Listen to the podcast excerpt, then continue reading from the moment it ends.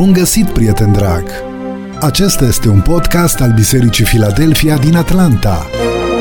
Te invităm să asculți în minutele următoare mesajul pastorului Iulian Costea. Mesajul a fost înregistrat în decursul anului 2018. Îți dorim audiție plăcută și benefică pentru suflet. Iubiți frate și surori, dacă nu vă cer prea mult, vă invit cu respect din nou să ne ridicăm în picioare și să ne uităm în cuvântul Domnului. În seara aceasta ne uităm la Genesa, capitolul 3, citim de la versetul 7 până la versetul 15. Genesa, capitolul 3, de la versetul 7 până la versetul 15, cuvântul Domnului ne spune în felul următor. Atunci, li s-au deschis ochii la amândoi au cunoscut că erau goi. Au cusut la oaltă frunze de smochin și și-au făcut sorțuri din ele. Atunci au auzit glasul Domnului Dumnezeu care umbla prin grădină, în răcoarea zilei. Și omul și nevasta lui s-au ascuns de fața Domnului Dumnezeu printre pomii din grădină. Dar Domnul Dumnezeu a chemat pe om și a zis, unde ești? El a răspuns, Ți-am auzit glasul în grădină și mi-a fost frică, pentru că eram gol și m-am ascuns. Și Domnul Dumnezeu i-a zis, Cine ți-a spus că ești gol? Nu cumva ai mâncat din pomul din care îți poruncisem să nu mănânci? Omul a răspuns, femeia pe care mi-ai dat-o ca să fie lângă mine, ea mi-a dat din pom și am mâncat. Și Domnul Dumnezeu a zis femeii, ce ai făcut? Femeia a răspuns, șarpele m-a amăgit și am mâncat din pom. Domnul Dumnezeu a zis șarpelui, fiindcă ai făcut lucrul acesta, blestemat ești între toate vitele și între toate fiarele de pe câmp. În toate zilele vieții tale să te tărăși pe pântece și să mănânci țărână. Vrăjmășie voi pune între tine și femeie, între sămânța ta și sămânța ei aceasta îți va zdrobi capul și tu îi vei zdrobi călcâiul, spune cuvântul Domnului. Amin. Vă invit cu respect să vă reașezați. În seara aceasta Domnul mi-a pus pe inimă să aduc înaintea dumneavoastră un mesaj devoțional și uh, nu este parte din seria de mesaje lăudați pe Domnul. Având în vedere contextul weekendului acestea, am considerat că este mai bine să revenim la, serie, la seria de mesaje în dominicilor ulterioare, următoare, și uh, în seara aceasta am vrut să împărtășesc cu dumneavoastră un mesaj inspirat din pasajul acesta. Um, viața pe care noi o trăim, viața noastră de credință, este brăzdată cu foarte multe experiențe.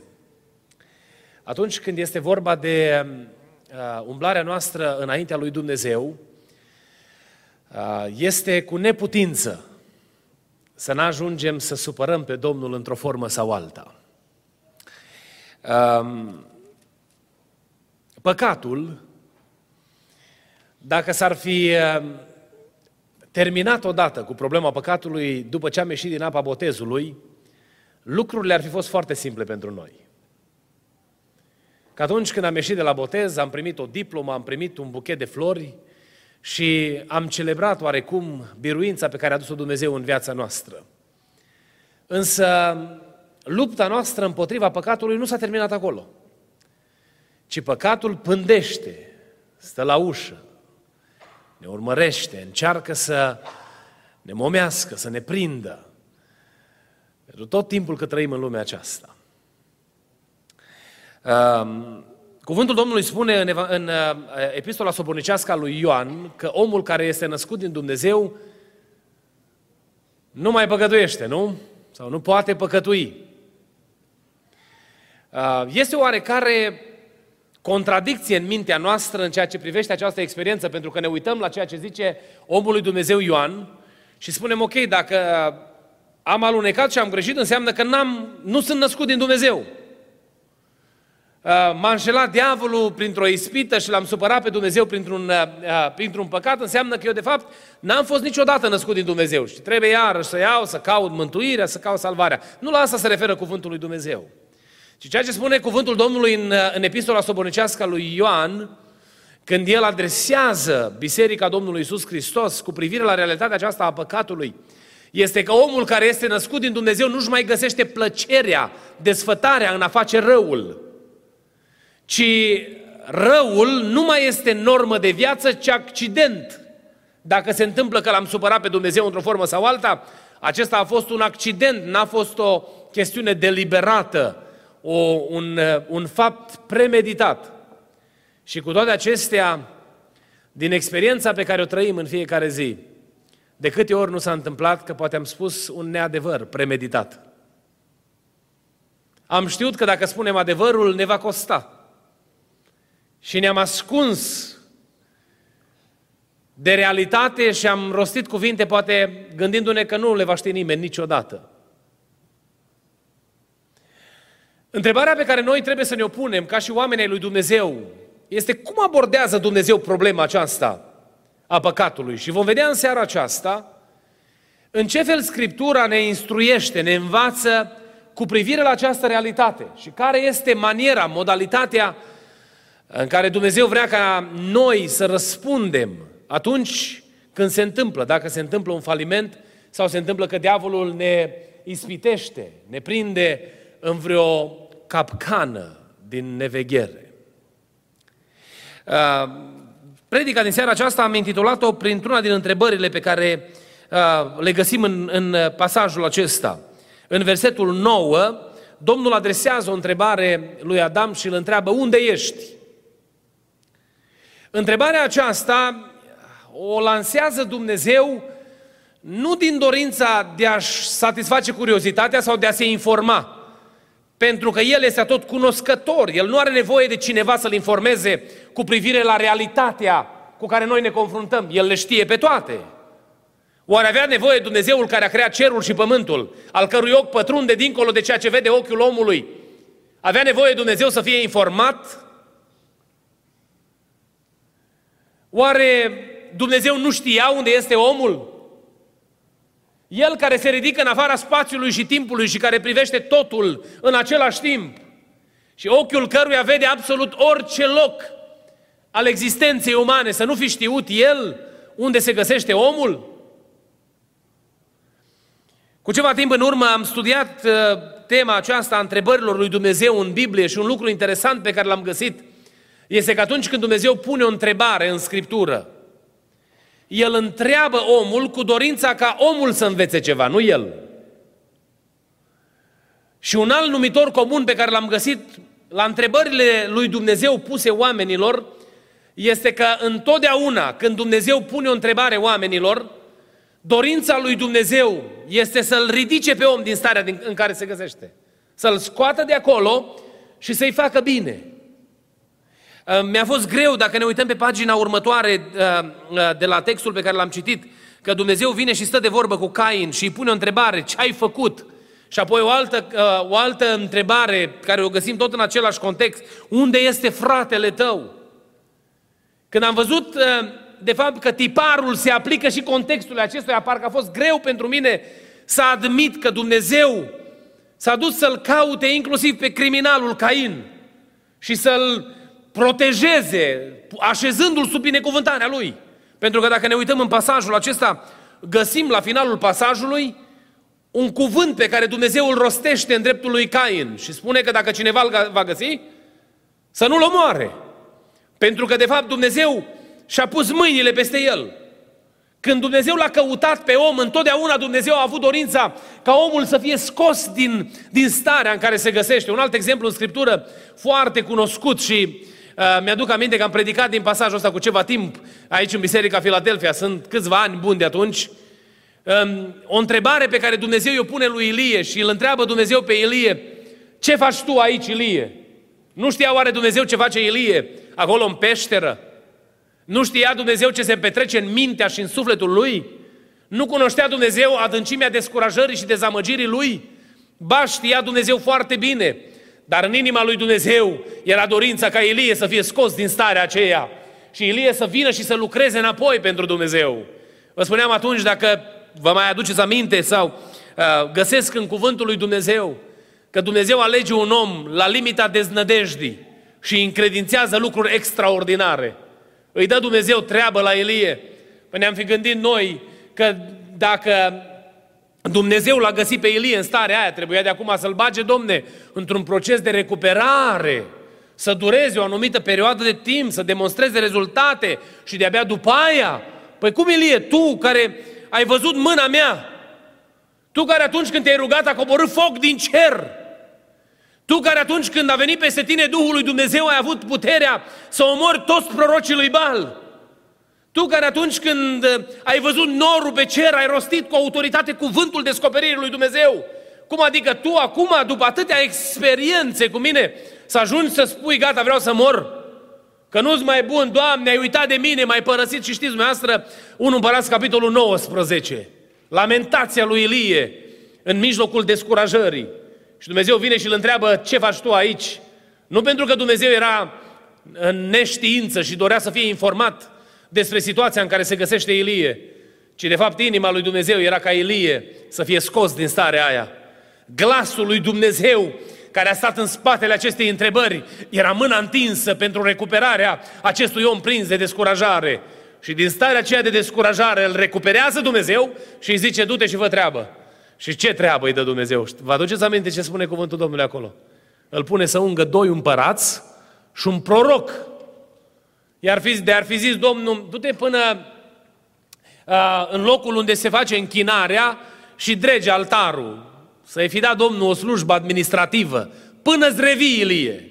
Și acolo, pe lângă altar, când te-ai întărit mai tare, o să spun ce mai avem de făcut. Dumnezeu se uită în ochii lui și spune, Ilie, știi ceva?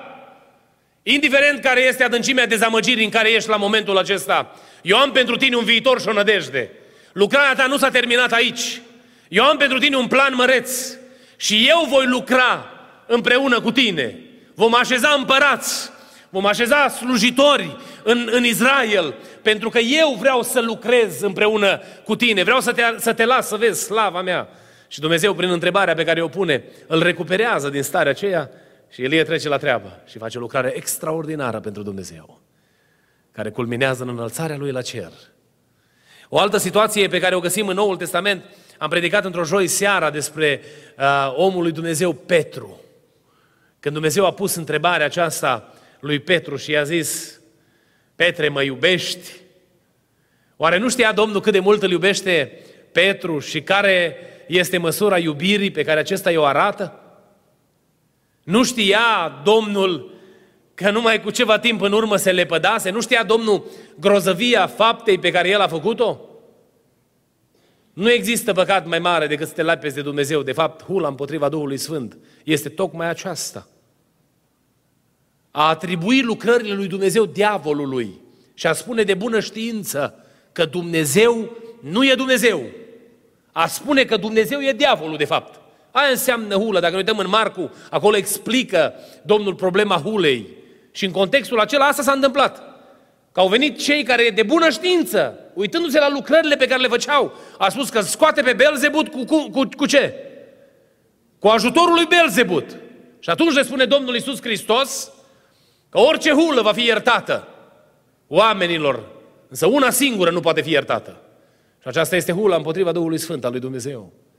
De fapt, aceasta este respingerea în mod deliberat a lui, a lui Dumnezeu. Și îl găsim pe omul lui Dumnezeu Petru, care se leapădă de Domnul Hristos. Lovit de dezamăgirea aceasta și de descurajarea în care se găsește, Domnul se duce și îl caută. Asta este un subiect cam complicat pentru comunitatea românească, pentru că noi nu ne-am uitat la toate implicațiile acestei recuperări și reabilitări a lui Petru. Dar Domnul le ia din stare aia și îl întreabă, mă iubești? Și când Petru îi spune, Doamne, Tu pe toate le știi, știi că eu de fapt te iubesc îi încredințează înapoi lucrarea pe care diavolul a încercat să o fure din mâna lui, determinându-l să întoarcă spatele lui Hristos în seara în care trebuia să te pună mărturie pentru Domnul Isus Hristos. Când l-a întrebat Dumnezeu pe Petru și i-a pus Domnul, prin Domnul Isus Hristos această întrebare, în inima Domnului Isus Hristos era dorința recuperării, reabilitării acestui om. Să-l vadă Domnul din nou așezat în lucrare, se înalță Domnul Iisus Hristos la cer, vine Duhul Sfânt al, al lui Dumnezeu, se pogoară peste Petru ziua cinzecimii și găsim, nu mai găsim un Petru fricos în jurul focului, ci găsim un Petru plin de Dumnezeu, care se adresează unei mulțimi ostile și le spune că voi l-ați răstignit pe Domnul Slavei. Voi l-ați țintuit pe cruce și l-ați omorât pe Cel care a venit de fapt să vă aducă salvarea. Iisus Hristos, Fiul lui Dumnezeu. Și în urma acelei predici pe care l-a predicat-o în auzul tuturor, s-au adăugat primii trei mii de credincioși care l-au mărturisit pe Domnul și au primit credința și au început misiunea răspândirii mesajului Evangheliei până la marginile pământului. Dintr-un om care întorcea într-o seară spatele, în spatele întrebării lui Dumnezeu, se produce recuperarea și devine omul care stă pentru Dumnezeu până la finalul vieții lui. Și a mers până într-acolo în iubirea lui de Hristos, încât cronicile spun că în momentul răstignirii, când a fost răstignit, a zis, eu nu sunt vrednic să mor ca Domnul, întoarceți-mă invers. Vreau să fiu răstignit cu capul în jos, pentru că eu nu merit o moarte asemănătoare cu a Domnului. Vreau să se vadă distinția în umilință, pentru că eu nu merit slava lui Hristos. Iubiții mei, în pasajul care l-am adus înaintea dumneavoastră este întrebarea aceasta, unde ești? În experiența pe care noi o găsim în pasajul din Genesa, capitolul 3, de fapt Dumnezeu vrea să ne învețe cum abordează El problema păcatului oamenilor. Față de această realitate a păcatului, noi avem fiecare dintre noi opinii. Și am auzit tot felul de opinii. Dacă ar fi să facem o evaluare cu deamăruntul, atunci când este vorba de o greșeală în viața unei, unei persoane, ne găsim surprinși adesea că vrem să se aplice, domne, regula în cele mai mici detalii. Dar atunci când este vorba de noi, se schimbă placa. Pentru că atunci când noi greșim, așteptarea în mod automat, știți care este? Doamne, trebuie să mă ierți. Am păcătuit, mă pun pe genunchi înaintea Domnului și când îi spun Domnului, Doamne, iartă-mă, nici nu mă gândesc, nici nu m-aș aștepta, nu? Că Domnul nu poate să mă ierte. Am întâlnit, am întâlnit oameni care au fost foarte radicali și au venit și au spus să moară, exact cum a spus David. În casa lui a intrat Nathan într-o zi și a venit și a spus o istorioară. Și mă gândesc, bărbatul acesta în care locuia atâta înțelepciune dumnezeiască, n-a fost în măsură să înțeleagă pilda aceea? A venit Nathan și a spus că era un om în cetate, care avea și el o mielușea și o ținea la piept. Păi aici, în imaginea aceasta, pare ceva nepotrivit, nu? Păi unde în lumea asta cineva ține o mielușea la piept, nu? Dar David nu vede, orbi de situația în care se găsește.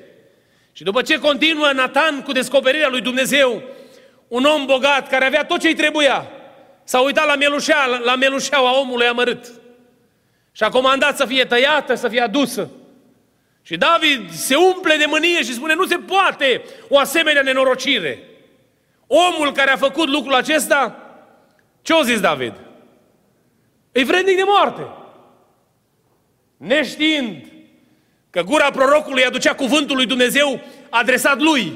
Și știți ce îi spune Nathan lui David? Tu ești omul acela. Eu cred că David s-a cutremurat din vârful capului până în vârful degetelor la picioare. Când s-a văzut că în spatele degetului acuzator era el, de fapt. Atunci când noi întindem mâna acuzării, uneori ne gândim la problema aceasta a păcatului și ne scapă din vedere implicațiile. Pentru că problema păcatului, să știți că Dumnezeu nu o tratează cu ușurință. Și atunci când este vorba de viața unui om, Dumnezeu ia foarte în serios experiențele prin care omul acela se, cu care omul acela se confruntă sau prin care omul acela trece. Vreau să vedem în seara aceasta, în spatele acestei întrebări, unde ești? Care a fost inima lui Dumnezeu? Pentru că inima lui Dumnezeu a fost ca Adam, care se vârșise păcatul neascultării de Dumnezeu, să înțeleagă cum se raportează Dumnezeu la problema asta. Pentru că urma ca toată umanitatea, de la el până la noi astăzi, să se confrunte cu această realitate a păcatului. Și prin experiența lui, noi toți trebuie să învățăm care este de fapt atitudinea, inima lui Dumnezeu față de această problemă. Un prim lucru pe care aș vrea să-l subliniez, care cred că a fost în inima lui Dumnezeu, În inima lui Dumnezeu a fost dorința ca Adam să înțeleagă că atunci când omul păcătuiește, Dumnezeu nu îi întoarce spatele.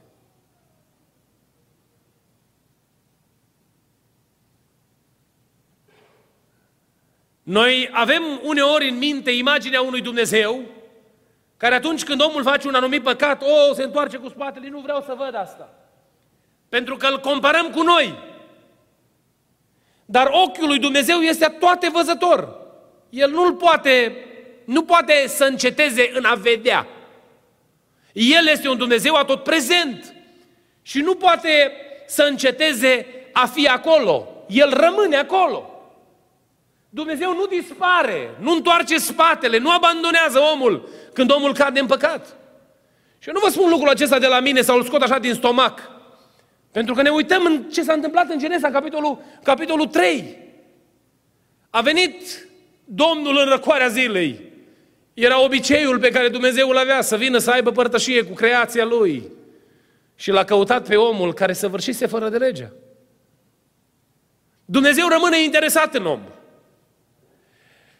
Această minciună că Dumnezeu abandonează omul când omul a păcătuit este inventată de diavolul. Nu este inventată de om. Nu este nici măcar o realitate pe care să o confirme Scriptura. Ci diavolul vine la nivelul minții și spune, ok, ai făcut lucrul ăsta, gata, Dumnezeu a terminat-o cu tine. Am întâlnit oameni cărora le-am predicat Evanghelia și spuneau că nu, Dumnezeu pe mine nu mai mă poate ierta. La lucrurile pe care eu le-am făcut, pentru mine nu mai este iertare. Pentru că așa au fost învățați. Și am încercat întotdeauna să le aduc aminte că atâta timp cât este suflare în om, inima lui Dumnezeu bate pentru creația mâinii sale. Și Dumnezeu vrea răscumpărarea omului căzut în păcat. Asta este inima lui Dumnezeu. Putea Dumnezeu să-l abandoneze pe Adam. Și în momentul în care Adam a, a săvârșit păcatul neascultării și s-a atins de fructul oprit, putea Dumnezeu să aibă o, o atitudine radicală și să-i spună omului, am terminat cu tine. Lucrurile erau noi, putea să șteargă totul, o luăm de la capăt. Refacem creația. Putea Dumnezeu să reprogrameze toată lucrarea aceasta. Dar Dumnezeu nu face asta. Și îl găsim pe Dumnezeu în grădină, vine și îl caută pe om. Vine și îi spune omului, omule, unde ești? Și glasul căutării lui Dumnezeu era, de fapt, săgeata aceea care urma să străpungă inima omului și să-l determine să caute din nou fața lui Dumnezeu. Pentru că îi găsim pe oameni apoi aducând jerfe. Biblia nu ne spune dacă Adam a mai adus sau n-a adus jerfe, dar îi găsim copiii închinându-se lui Dumnezeu. De unde ori fi învățat copiii ăia să se închine lui Dumnezeu?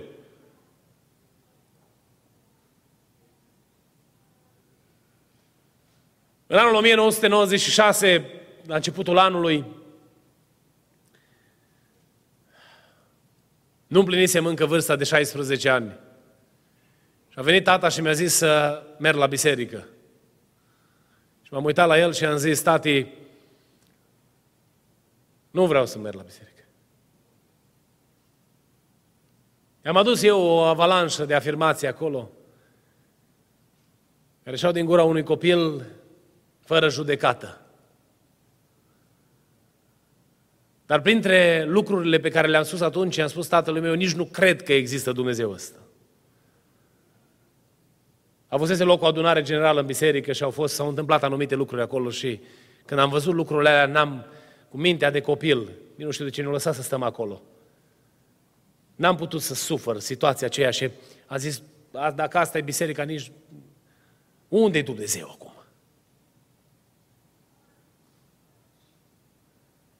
Și tati s-a uitat la mine și mi-a zis, mă, copile, nu vorbi așa. Și am continuat și am spus, dacă există Dumnezeu să-mi iasă în cale. Și mi-aduc, n-am să uit niciodată imaginea asta.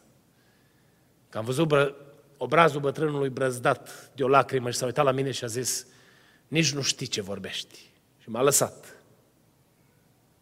Au trecut câteva luni și am intrat într-o criză teribilă de abdomen. Nu știam ce se întâmplă. Mă durea apendicele, am crezut că este o problemă cu apendicele, După aia durerea s-a împrăștiat în tot, în tot abdomenul, m-am dus la, la spital. Medicii m-au diagnosticat cu abdomen acut, că n-au știut ce, să, ce diagnostic să-mi pună în, în, pentru că oriunde mă apăsa în zona uh, burții, mă durea, erau niște dureri îngrozitoare. M-au trimis de urgență la Reșița. Și în salonul ăla de spital, când am ajuns la spital, era seara deja, m-au lăsat peste noapte pentru că mi-au luat temperatura și au zis, domne, da, după analizele de la sânge se pare că apendicele face probleme, dar datorită temperaturii nu ne putem apuca de operație. Mi-au făcut raze la plămâni și au văzut plămânii pătați, pentru că avusesem o pneumonie interstițială dublă. Și au zis, nu facem operația, că este pneumonie și riscăm să-l pierdem pe masa de operație. Și în salonul ăla, noaptea a fost cea mai cruntă noapte pe care o întâlnisem până la momentul acela și n-am mai avut alta ca aia de atunci încoace. Am simțit că mor, am simțit că s-au terminat, s-au terminat zilele. M-am dat jos din pat pentru că nu mai suportam și mă întorceam, mă tăvăleam pe mozaicul ăla rece al spitalului județean din Reșița. Și am început să mă rog lui Dumnezeu și să-i spun, Doamne, iartă-mă. Am vorbit ca un nebun. Dacă ești undeva acolo și auzi rugăciunea mea, scapă-mă și am să te slujesc toată viața mea, cât o să am zile, am să te slujesc. Putea Dumnezeu să vină acolo și să spună, mă băiete, cum stă treaba cu conversația care ai avut-o cu taică tu? Nu, acum asta e vrut? Du-te! Era Dumnezeu justificat să facă asta sau nu? Păi eu care am negat existența după ce am văzut puterea în casa noastră, am văzut-o pe mama vindecată, am văzut minuni pe care le-a făcut Dumnezeu în familia noastră, am crescut în biserică de mic și am mărturisit și am putut să văd atâtea lucrări pe care le-a făcut Dumnezeu. Putea la momentul acela Dumnezeu să-mi întoarcă spatele și să zică, nici nu vreau să mai am nimic de a face cu tine. Vorbele nebune care ți-au ieșit de pe gură îți aduc consecințe. Poți să mori și să ajungi în neființă și în despărțire veșnică de mine, pentru că astea sunt lucrurile pe care ți le-ai dorit. Dar Dumnezeu nu ne abandonează atunci când noi păcătuim. Și asculta rugăciunea copilului care îi negase existența. Și a venit în seara aia, în sala de spital, și a prelungit firul vieții mele. Dimineața, o colegă de-a lui mama m-a urcat pe o targă și m-a dus în sala de operație și a strigat către unul din medicii de la spital, doctorul Soran, care se pregătea pentru o altă operație la momentul acela. Operați-l că moare, operați-l că moare. Nu mai mi-aduc aminte de nimic. Ale au fost ultimele cuvinte pe care mi le, mi le mai aduc aminte. A fost o operație de șase ore și după când medicul a venit seara la capul patului, s-a uitat la mine și a zis, mă băiete, numai mâna lui Dumnezeu te-a scăpat cu viață, că puteai să fii în țărâna pământului. Această experiență a rămas cu mine și n-am să o uit niciodată. Pentru că în salonul ăla de spital, Dumnezeu din cer a ascultat rugăciunea unui copil rebel, care nu merita să fie ascultat. Și care mi-a arătat și mie personal, în experiența mea, că El nu abandonează omul când omul greșește și omul păcătuiește, ci El continuă să fie interesat în sufletul omului. Și atâta timp cât este suflare în noi, bate la ușa inimii noastre.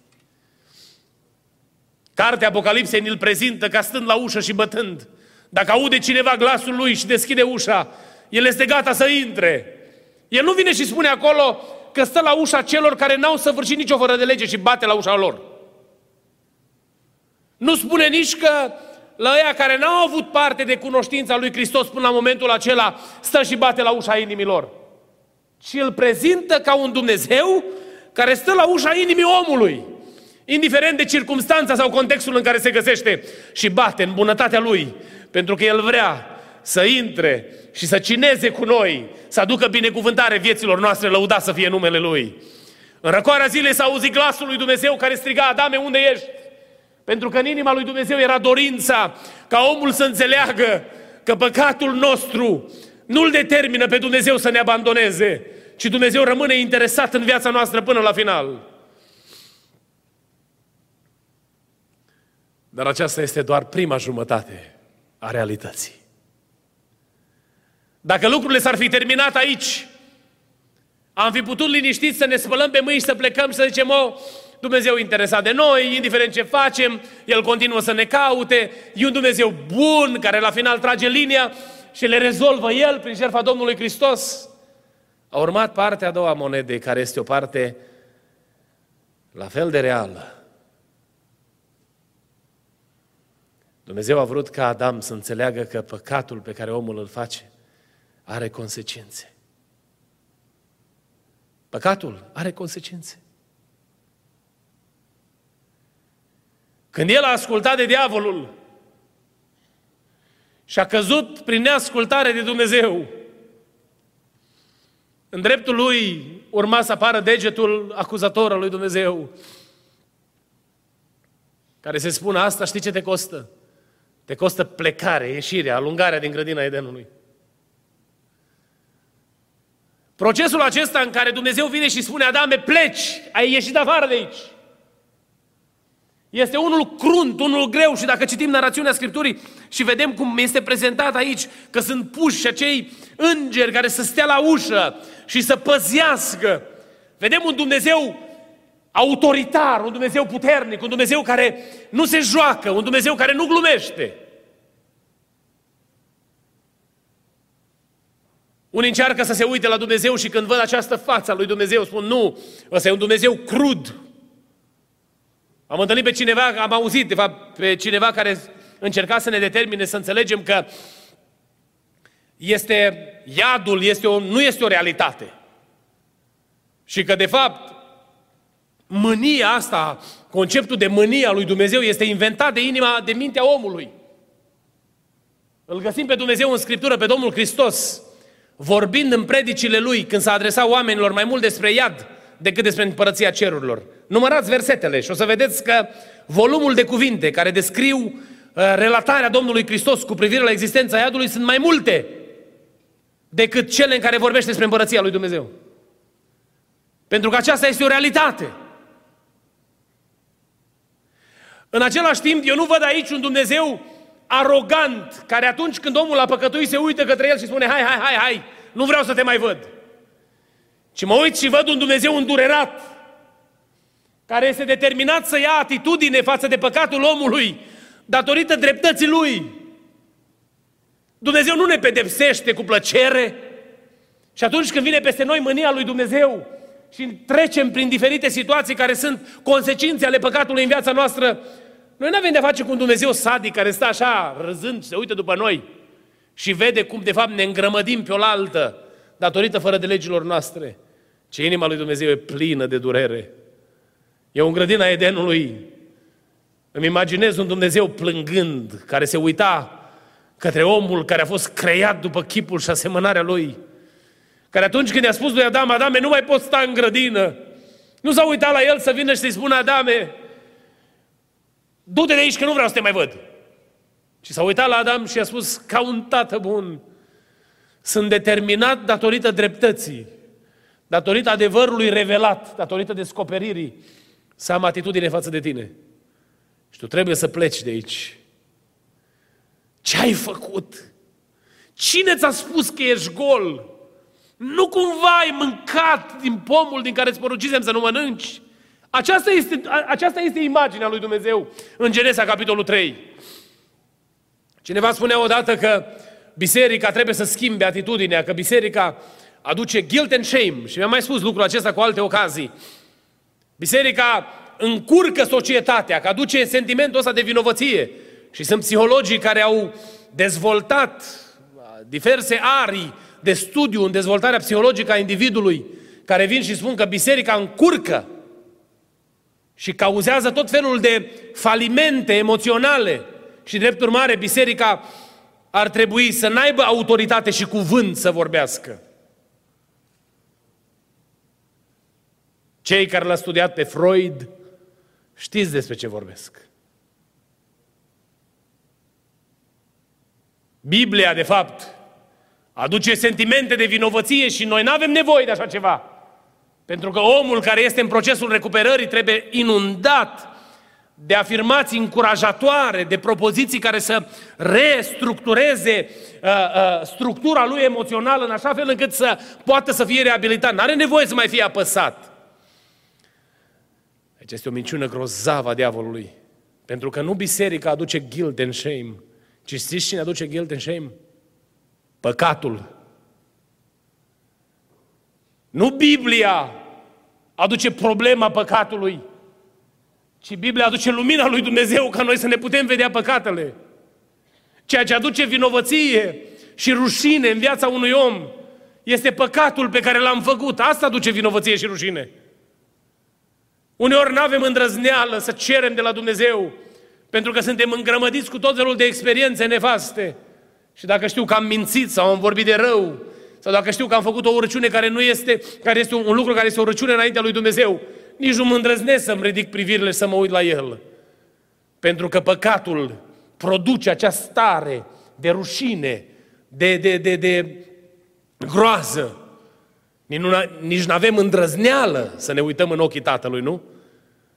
Imaginea copilului care a greșit și știind că a fost găsit de tata că a greșit, nici nu se uită la tata, ci stă cu capul în jos întotdeauna și îmi pare rău, îmi pare rău, sau eu știu ce spune.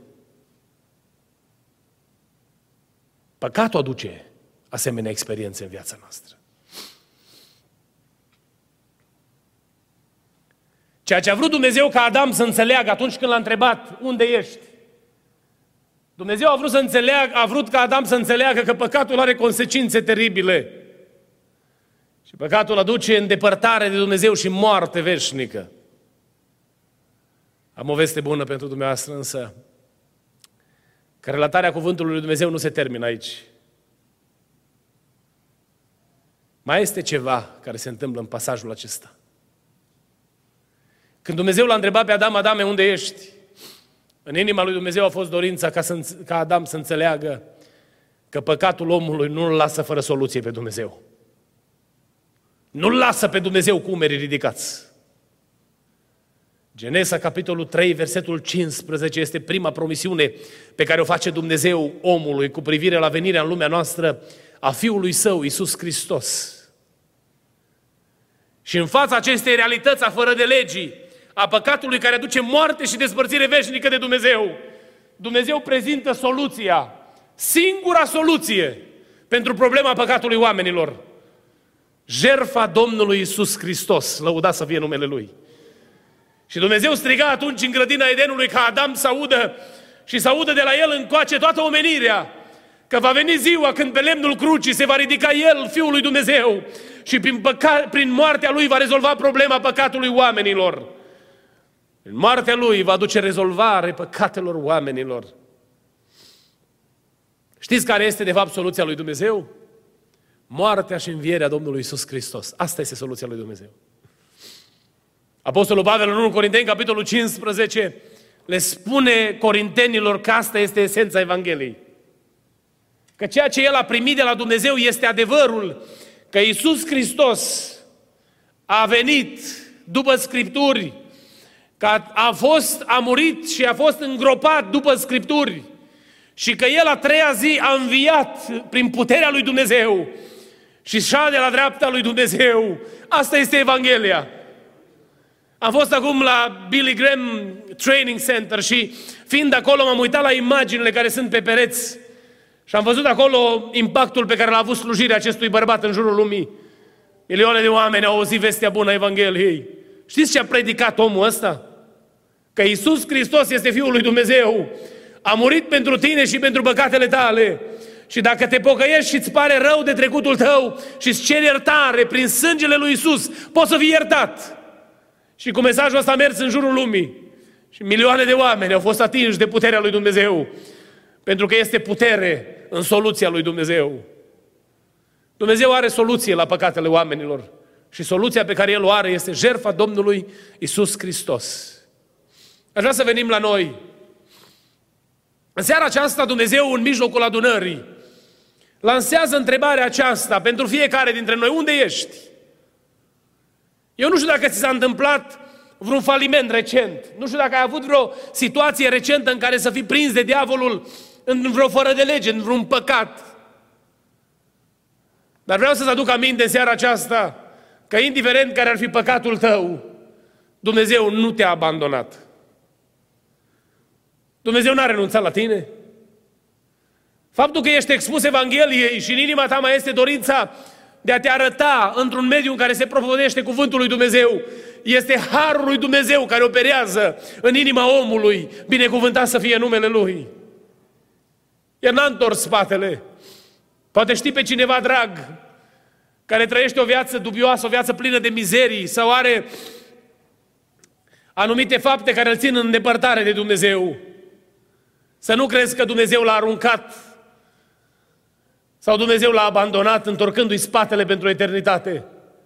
Atâta timp cât mai este suflare în el, este șansa apropierii și împăcării cu Dumnezeu pentru omul acela.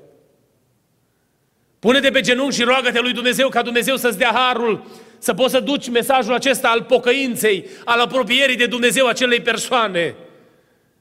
Avem în familiile noastre, nu, persoane dragi, pe care le-am vrea răscumpărate și apropiat, aduse aproape de Dumnezeu.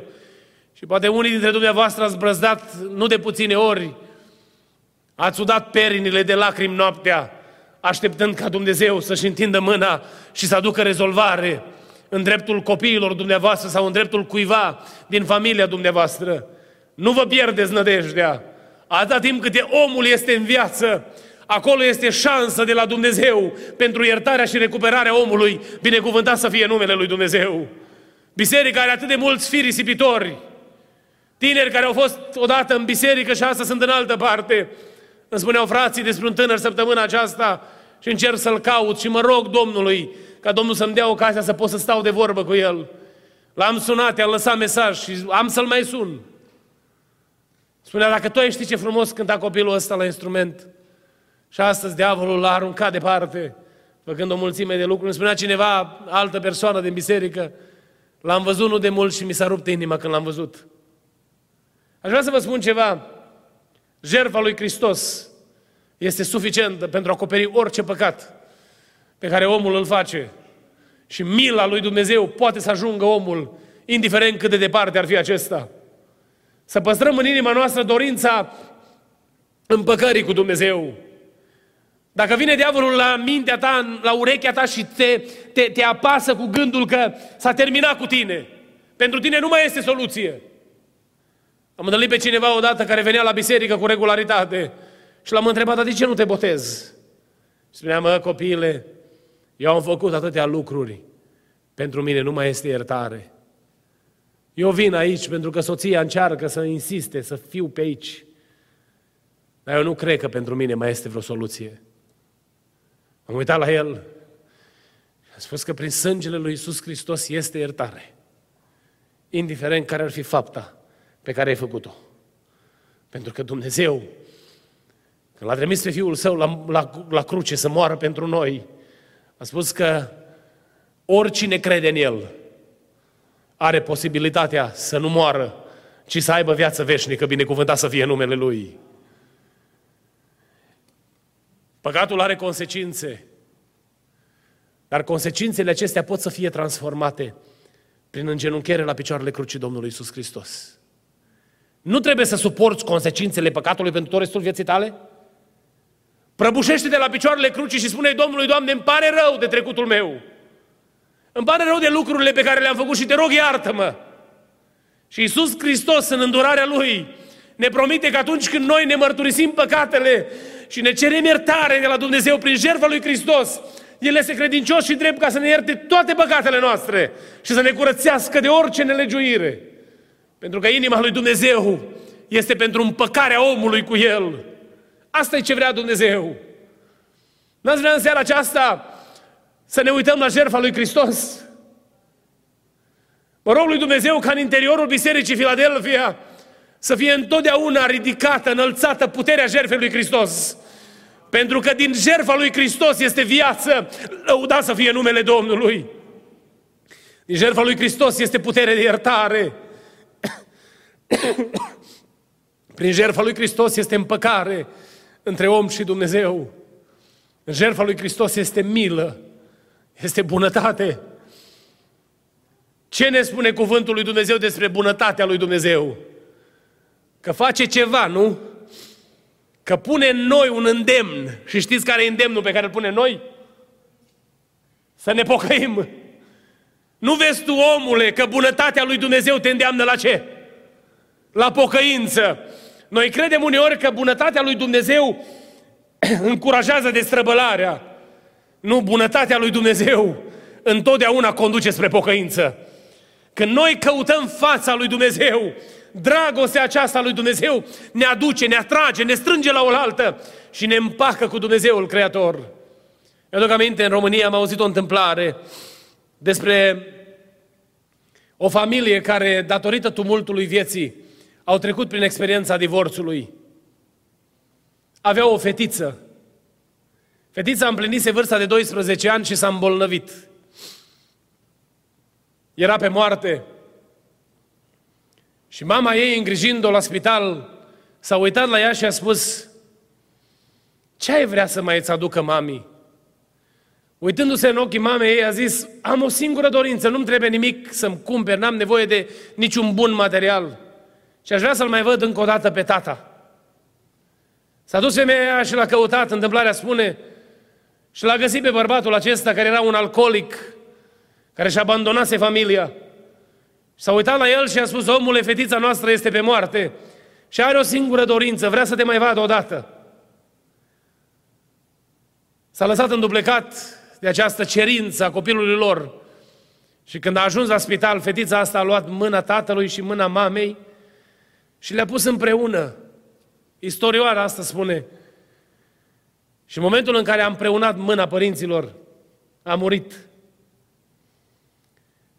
Aceasta este imaginea care, în fața căreia ne pune Hristos, ne pune Dumnezeu la Calvar, la Golgota. A venit Domnul Isus Hristos și în ziua când era atârnat între cer și pământ a avut dorința aceasta ca Dumnezeu să facă ceva cu oamenii ăia care îi cauzau moartea. Care a fost dorința Domnului Isus? Ce s-a rugat el tatălui? Ce s-a rugat tatălui? A zis, tată, iartă-i, că nu știu ce fac. El, de fapt, în mod simbolic, a luat mâna omului căzut în păcat și mâna Dumnezeului Creator și a pus mâinile împreună, făcând pace între om și Dumnezeu. El a fost singurul care prin moartea lui a putut să facă lucrul acesta. În seara aceasta, această dragoste a lui Dumnezeu este o realitate pentru tine și pentru mine. Și dacă cumva ești prins, ai fost prins de cel rău, vino la picioarele crucii Domnului Isus Hristos. Pentru că acolo este puterea împăcării cu Dumnezeu. Lui Dumnezeu îi pasă de tine, te caută. Dumnezeu este interesat de sufletul tău, valorezi totul pentru el. Pentru că atât de mult preț ai încât într-o zi l-a trimis pe Fiul Său, Iisus Hristos, să vină și să moară pentru păcatele tale. Vreau să ne ridicăm în picioare. Nu știu dacă grupul poate să cânte. Putem să cântăm o cântare. În timpul acestei cântări, haideți să ne facem o reflexie a vieții înaintea lui Dumnezeu. În ceea ce privește problema păcatului, cum adresăm noi problema asta? Dumnezeu vrea ca noi să înțelegem că păcatul nu îl îndepărtează pe Dumnezeu. Dumnezeu vrea ca noi să înțelegem că păcatul are consecințe. Dar Dumnezeu vrea să înțelegem că soluția lui Dumnezeu pentru păcatele oamenilor este jertfa Domnului Isus Hristos. În seara asta aș vrea să te chem să-ți deschizi inima către Dumnezeu. Să te prăbușești înaintea Lui. Și dacă cumva l-ai supărat să-i spui Domnului, Doamne, îmi pare rău de greșelile mele. Dar dacă cumva știi pe cineva care a greșit, știi pe cineva care a păcătuit, nu cere dreptatea lui Dumnezeu. Noi oamenii cerem dreptatea lui Dumnezeu atunci când credem noi că ni se aplică nouă și ne îndreptățește pe noi. Și niciodată nu cerem dreptate atunci când suntem cu musca pe căciulă. Când ne facem vinovați, noi nu venim înaintea Domnului și să spunem Domnului, Doamne, vreau ca Tu să fii drept. Și dacă altul greșește, vrem ca Dumnezeu să fie drept. Să-L, să rugăm pe Dumnezeu în seara asta ca Dumnezeu să umple inima noastră de iubire. Ca noi să locuiască aceeași dragoste care a locuit în Hristos. Care l-a determinat să lase slava cerului, să vină în lumea aceasta și să ne caute. Pentru Pentru că El vrea pentru noi viață veșnică în împărăția Lui.